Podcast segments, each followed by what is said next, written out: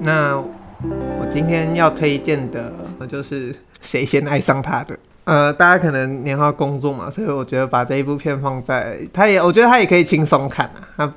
他至少当初看的时候蛮轻松看。他是由谢颖轩跟邱泽还有四分卫的阿三主演的电影。这部片就是谢颖轩拿下金马影后的作品，在里面有一句谢颖轩有一句台词，就是我只有一个小小的问题。全部都是假的吗？没有一点爱吗？就一点点都没有吗？这一段是贯穿整部电影的台词，我觉得就是基本上让所有整个复杂的情绪呀、啊，或者是动机，全部都在吴三连，就是谢盈萱饰演的这个角色上爆发出来。那这个故事是在讲说吴三连，就谢颖轩饰演的这个角色。她发现丈夫，也就是阿三过世了之后，把保险受益人从儿子改成一位陌生人阿杰。阿杰就是邱泽饰演的。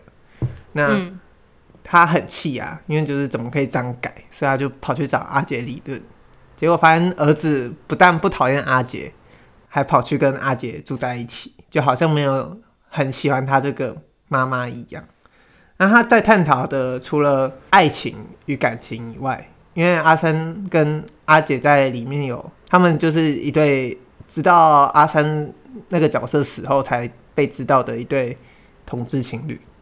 嗯，但他跟五三年的确也有过小孩，所以才会有刚刚最开头的那一段。五三年跑去找心理师智商，问说这几年的感情都是假的吗？嗯，所以谁先爱上他的？这个标题取得非常好，我自己觉得，不管是多重双关，还是他本意，或者是他整个带出来的电影中的意思，我觉得他的节奏其实是被剪辑救起来的，所以他得了那一年的剪辑奖，我觉得是救的蛮厉害的，可以看得出来，但也的确很很神啊，我觉得就是他可以救成这样，然后再去把整个叙事这样弄回来。很推荐大家去看的是，他用了一个不那么就你知道，我就是自己身为同志这个身份，会有时候会很不喜欢再看一些 在讲性别认同的电影。我自己啦，嗯，理解。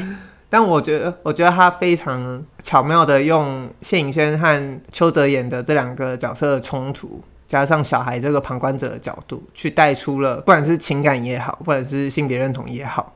不管是现代家庭如何处理这个问题也好，都会有的复杂的情绪冲突。嗯哼。然后谢盈萱里面基本上那个演技，哦，真的是一百分。那你光看预告片，你就可以一直想到吴三连这个人，就又活生生的出现。他又很生动，但他又不刻板。嗯嗯。他又把整个那个复杂的情绪演得，你可以跟他共情，但同时你又被那个。故事的剧情或者里面角色人物所做的决定的那种情感给说服。嗯嗯，我记得有一次在某一个观影现场，好像是其他电影吧，然后谢颖轩有出席，我就有听到有一个婆婆就对谢颖轩告白说，她本来对同志很反感，但她看了这部电影之后，她开始去理解、去了解这件事是为什么。嗯，我觉得这就是我们现在很需要的一些，我自己觉得啊。爱情喜剧就是它可以把情感贴上更多元、更不同的情绪，而不是只是在被单一化的解读这样子。嗯哼。然后再表白一下，邱泽真的把同事演得太有魅力。我记得我在电影院看的时候，有一幕他跟他他跟那个儿子对戏，看那个。会说话的眼神，我真的是直接傻到，就觉得啊，光看邱泽也可以，好不好？但对啊，整部整部戏还是谢颖轩，但我觉得邱泽就是在里面的对手戏也没有弱到哪里去，没有被谢颖轩压着打，嗯，非常好看，也是非常好玩的，也不是说好玩啊，比较不一样的角度去切入整个情感问题，我觉得他就是在讲情感这件事，谁先爱上他的，那推荐给大家。